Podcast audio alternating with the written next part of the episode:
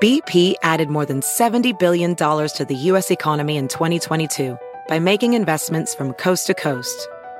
Investments like building charging hubs for fleets of electric buses in California and starting up new infrastructure in the Gulf of Mexico. It's and, not or. See what doing both means for energy nationwide at bp.com slash investing in America. Whether you're making the same breakfast that you have every day or baking a cake for an extra special day, eggs are a staple in our diets. Eggland's best eggs are nutritionally superior to ordinary eggs, containing more vitamins and 25% less saturated fat. Not only are they better for you, but Eggland's best eggs taste better too. There's a reason that they're America's number one eggs. Visit egglandsbest.com for additional information and delicious recipes.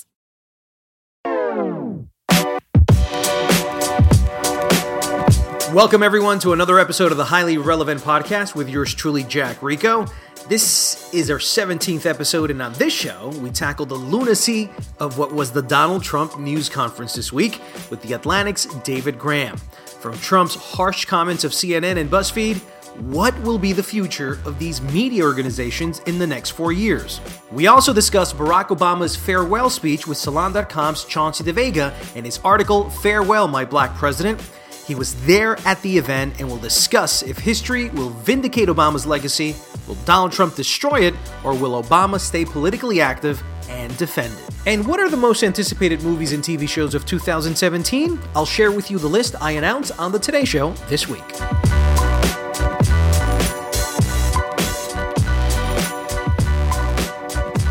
Donald Trump's first news conference this week since being elected President of the United States was nothing short of combative. It was a fight with a clear opponent the media. I think it's a disgrace that information that was false and fake and never happened got released to the public. As far as BuzzFeed, which is a failing pile of garbage, writing it, I think they're going to suffer the consequences. They already are. Can you give us a question? Don't be. Can you no, give I'm us a question? I'm you, not going to give you a can question. You can you state categorically? You are fake news, sir. Go ahead. Can you state categorically that nobody? CNN and BuzzFeed were the clear targets due to the latter company publishing unverified documents revealing alleged Russian blackmailing video on a future sitting president. It set off an ethical and divisive discussion amongst editors and journalists about the real threat the media industry faces under the Trump administration and with themselves.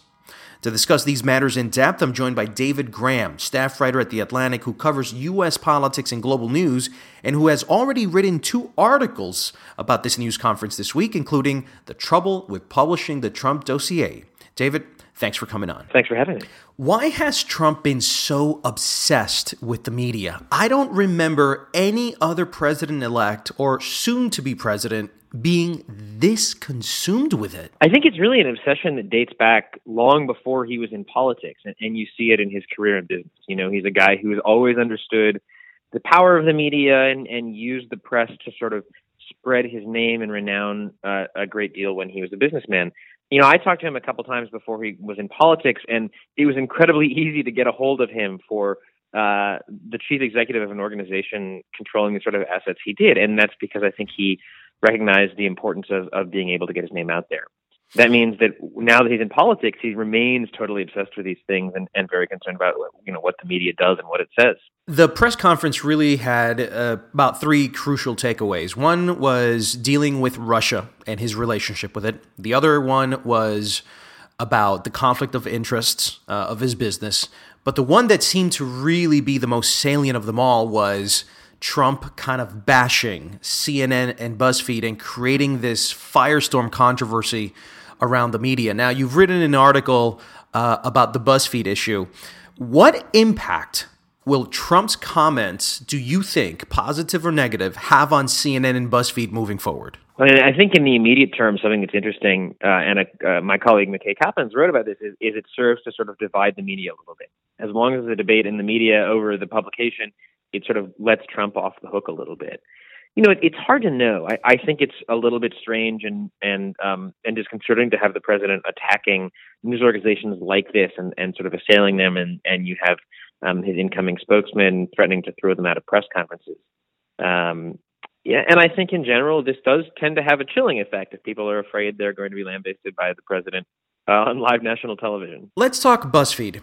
Was Ben Smith right in publishing these documents? I think it was a mistake. I mean, I think it was a well intentioned mistake, and I thought his explanation was interesting, but I, I think that it's, uh, you know, just highly questionable to uh, publish a set of allegations like this that they, as they admit, they couldn't stand behind. They weren't saying they weren't sure. They were saying we haven't, you know, we haven't really checked these out, but we think everyone should have a chance to read that. And I think that's a fairly thin justification. It's thin, but there's some truth in it. So, uh, uh did you see the Chuck Todd interview that he did with him on MSNBC? I did, yeah. And so, you know, here's the thing: is that us as the media, we do have certain responsibilities and there are certain truths, but as soon as we start attacking each other, we're never going to get to the same place because I think there's a common cause here.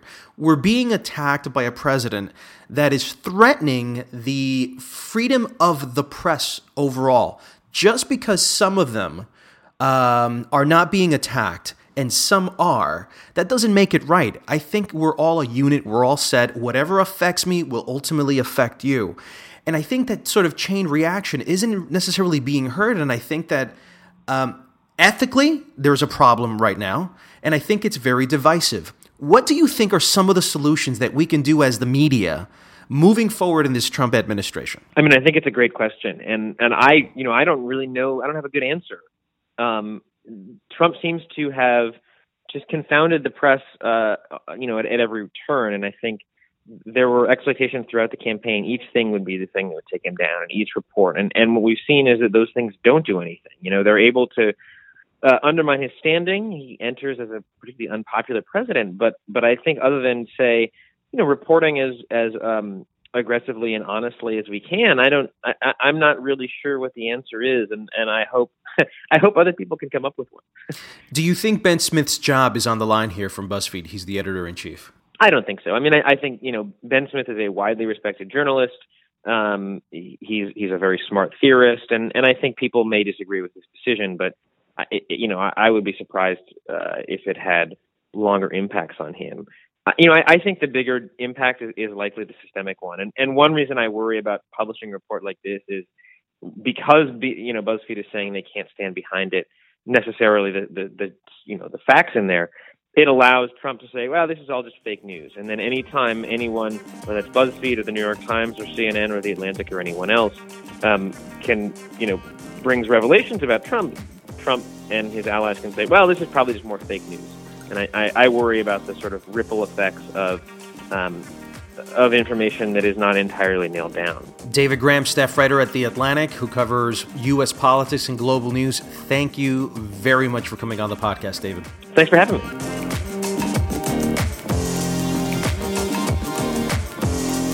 We have just a few days left before President Obama leaves public office, and his emotional and candid farewell speech this week was a reminder of the class and statesmanship we're losing in Washington. I'm asking you to hold fast to that faith written into our founding documents, that idea whispered by slaves and abolitionists, that spirit sung by immigrants and homesteaders and those who marched for justice, that creed reaffirmed by those who planted flags from foreign battlefields to the surface of the moon. A creed at the core of every American whose story is not yet written. Writer Chauncey DeVega from Salon.com was there, and he joins me on the podcast to discuss his article, Farewell, My Black President, and his thoughts on Obama post presidency. Chauncey, thanks for coming on. It's a pleasure. So um, let's get into this. You were there from the article that I read. You were there at the speech that he did uh, just a few days ago this week. What was your initial reaction when it all ended? Did you were you nostalgic? Did you want to cry? Did you feel that uh, your life ended? What were your initial reactions? Well, as I was leaving, I was you know being observant. I watched a very interesting encounter that I think encapsulated a lot of the sentiments there that TV editing and lights and perspective probably won't give you.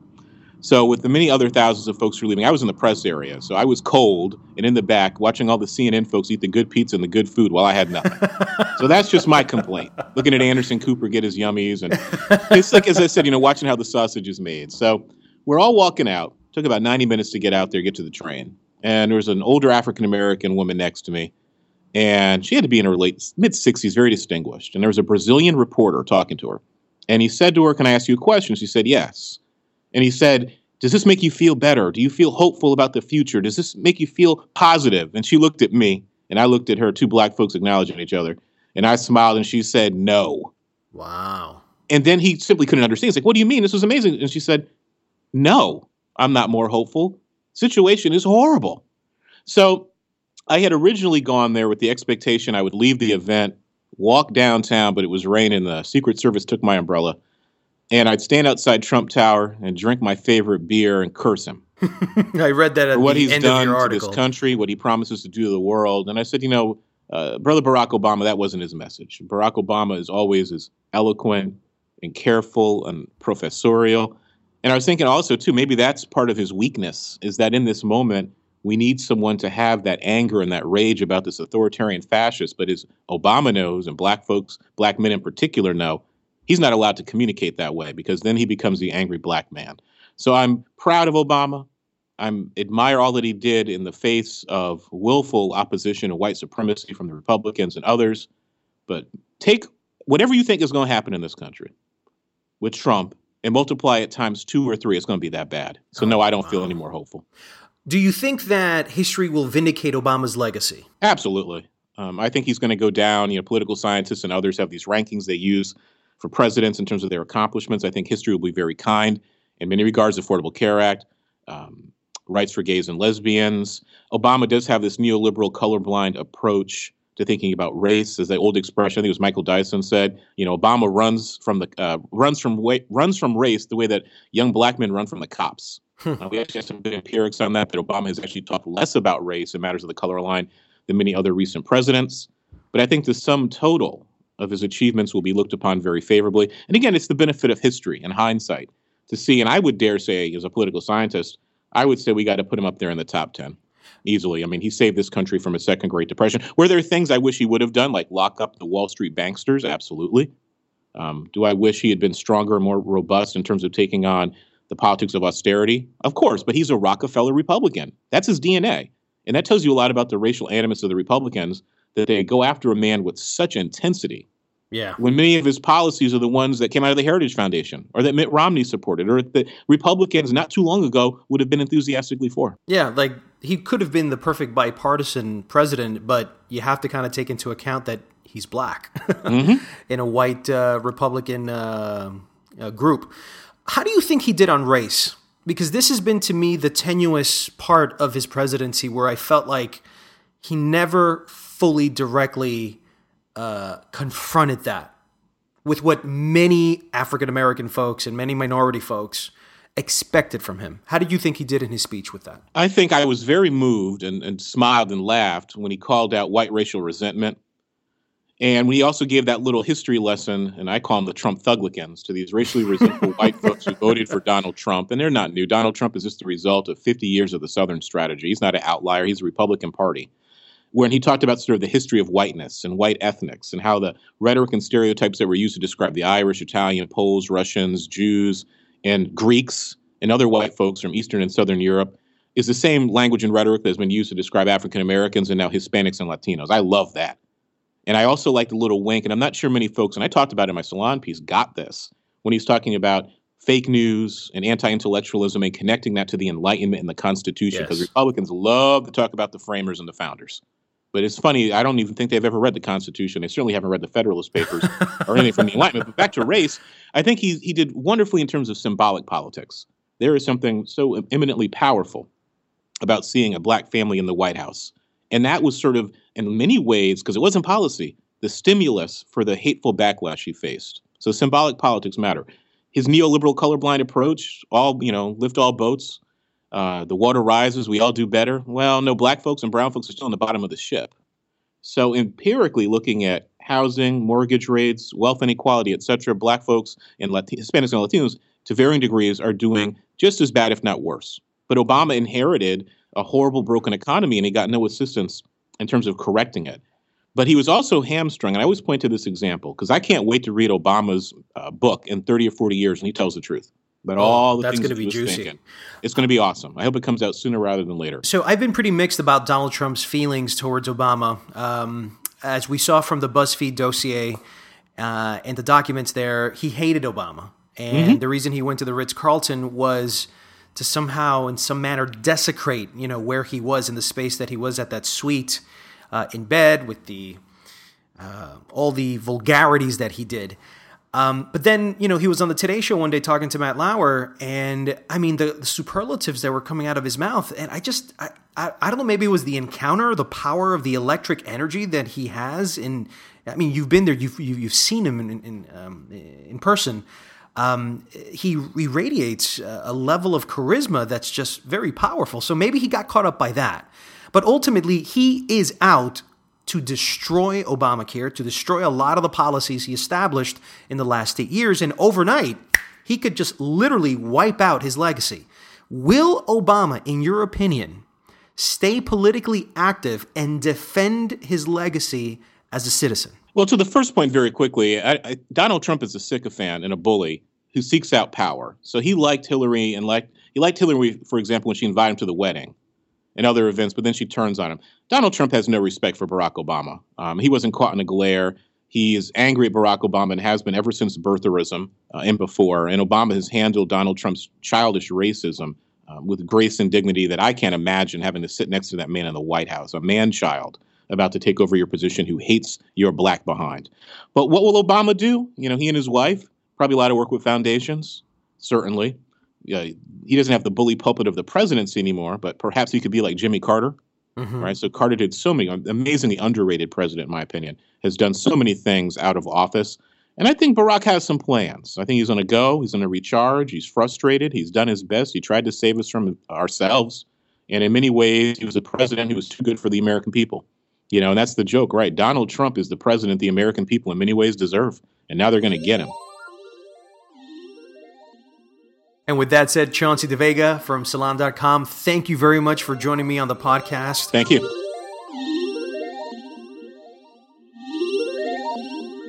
I had a chance to go on the Today Show this week to share my personal list for the most anticipated movies and TV shows of this year. Have a listen. Here to break down all the upcoming movies and television shows we have to look forward to is this year is the editor in chief of ShowBizCafe.com. Jack Rico. Hi, How are? Jack. How you doing? Okay, I'm Happy New Year. excited. Happy New Year. So there's so many movies out that we actually broke them into categories. Let's start with action adventure. What do we have to look for? Yes, to? I mean, we got Fate of the Furious, we got John Wick 2, we got Kong Skull Island, but I believe that the most anticipated action film of this year is going to be The Mummy. You got Tom Cruise, Russell Crowe starring in this reimagined reboot of the Mummy franchise. and uh, it's one of those movies that when you see these two stars together, they give instant credibility and star power to this film. But it's the large, intricate scale action sequences that ultimately will make this more of an event than just a summer film. yeah, that looks fun. You got to see that one in the theater. Okay, now Absolutely. family films. I'm the mom of two. What can we watch? Well, you got the Emoji movie, you got the Lego Batman movie, you got Pixar's Coco, but I think that the movie that everybody wants to see for this year is going to be Disney's live version of Beauty and the Mm-hmm. Oh, Beast. yes. Emma Watson stars as Lin-Manuel Miranda wrote it, right? Yes, well, that was? Moana in particular, but In this one in particular, uh, this is Alan Menken soundtrack, and you have Dan Stevens as the Beast, and so everybody, this is almost like a fan cult-like attraction for this film. Uh, the trailer dropped, 127.6 million people saw Yeah. this. A lot of interest for this film. Is this for little kids or not really? This is little. It's not as dark, but it's definitely one that all the families can come together cool. for this film. All right, now comedy. Let's go there. I believe it's going to be Baywatch. You got Dwayne the Rock Johnson, Yes. Zac Efron starring in this film adaptation, which is more of a comedy than it is more of a drama. Mm-hmm. Right. And I got to be honest, with two things that everybody's talking about: David Hasselhoff, Pamela Anderson are going to be making cameo Yes. appearances, and Zac Efron's physique. Everyone's talking about how ripped he is in this. Very strict diet he had to go just to do this role. Uh, so a lot of commitment, not Let's just go back to Zac Efron's physique. Just kidding. Uh, everybody's talking talking about it but me. All right. Um, to get me out of trouble, let's move on to romance. Or no, no, no, superhero. Superheroes. So there's so many superhero films. Uh, you got the new Wolverine movie, the Mhm. new Spider-Man movie, the new Wonder Woman movie, but it's going to be Justice League. This is DC's answer to Mhm. Marvel's The Avengers. Right. It has Superman, Batman, Aquaman, Wonder Woman, The Flash, Cyborg uniting to fight uh, this one supervillain. Expect a lot of money, but also a much lighter tone to this outside of uh, Batman vs Superman, which is a little too dark. Right. Okay. You know who's going to love that? Al Roker finally sci-fi. Sci-fi. Well, you can't go wrong with uh, Blade Runner 2049 or Alien Look how Covenant many from you have. Scott. You are really an encyclopedia. But I got to be honest with you. I think this is the year, the most anticipated film of 2017 is going to be Star Wars Episode 8 with Carrie Fisher's last appearance on film and Luke Skywalker returning to the franchise. Uh, this could be the highest grossing film of all time come December. It's going to be one of the most anticipated films of All the year. right, we hear it here, highest of all time. Okay, head on over. All right, Come on cool. down. Chanel, she's in the orange You don't even have any notes. This is all just in your head. I'm so impressed. Well, there's a lot of great TV coming Yes. out, so let's dig right in. First of All all, right. we'll start with um, a series of unfortunate events. Netflix is doing Yeah. 26 episodes with uh, uh, Lemony Snicket's, and you have Neil Patrick Harris starring as Count Olaf on this, uh, where he's trying to take the inheritance money of three orphans. It's a little dark, so Okay. it's not just for kids, but for Look at how too. he transforms. I know, right? Looks great. That's great Neil makeup. Patrick Harris. Look at him. Um, next up, we have Sneaky Pete. Talk to me about that. Giovanni Ribisi, Amazon's doing these great TV shows now, and this is more of a crime drama about a con man who stumbles upon this family with a lot of surprises. How about Powerless? Powerless. Now, this is Vanessa Hudgens, and she's starring in this uh, NBC sitcom that takes place in the Batman universe. Okay. So think of Gotham from Fox, but the complete opposite. And this is the one that's uh, everybody's going to want to watch. Big Little Lies. Big, I mean, th- you don't even need a plot for this. HBO is uh, uniting uh, Reese Witherspoon, Shailene Woodley, and Nicole Kidman in one single show. These Wow. are three movie stars, so just them. Yeah. And then Iron Fist, obviously, that's going to be huge. Yeah, Iron Fist. Uh, this is the fourth Marvel superhero. They're bringing them together on Netflix to do the Defenders, and this is the one that every superhero fan. Good job. I don't know watch. how you just put all that in it. your head. And that brings us to the end of our 17th episode of the Highly Relevant Podcast. I want to thank Chauncey DeVega from Salon.com and David Graham from The Atlantic for being on the show. And I hope you like the show. And if you have any questions, please reach me on Twitter at Jack Rico Official and give us your feedback on the show. Talk next time.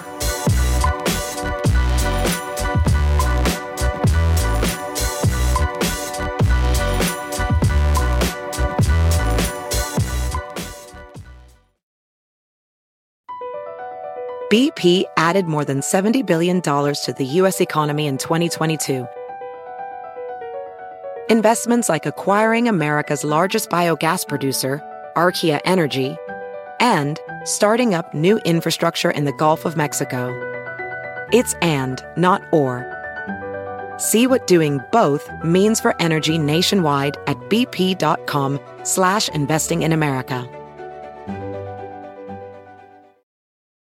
Whether you're making the same breakfast that you have every day or baking a cake for an extra special day, eggs are a staple in our diets. Eggland's best eggs are nutritionally superior to ordinary eggs, containing more vitamins and 25% less saturated fat. Not only are they better for you, but Eggland's best eggs taste better too. There's a reason that they're America's number one eggs. Visit egglandsbest.com for additional information and delicious recipes.